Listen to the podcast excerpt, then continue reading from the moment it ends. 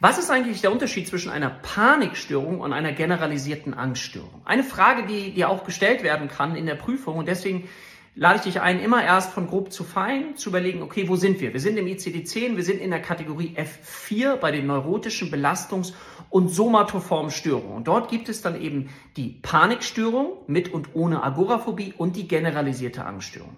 Und die Panikstörung ist dadurch gekennzeichnet, dass sie von jetzt auf gleich intensivstes Angsterleben impliziert mit dem Gefühl von, ich werde gleich ohnmächtig, ich sterbe, ich kriege einen Herzinfarkt, der Schwindel, ähm, das Schwitzen, das ist sehr akut empfunden, als wenn ich dich oben auf den Turm stelle und gleich runterspringen lasse.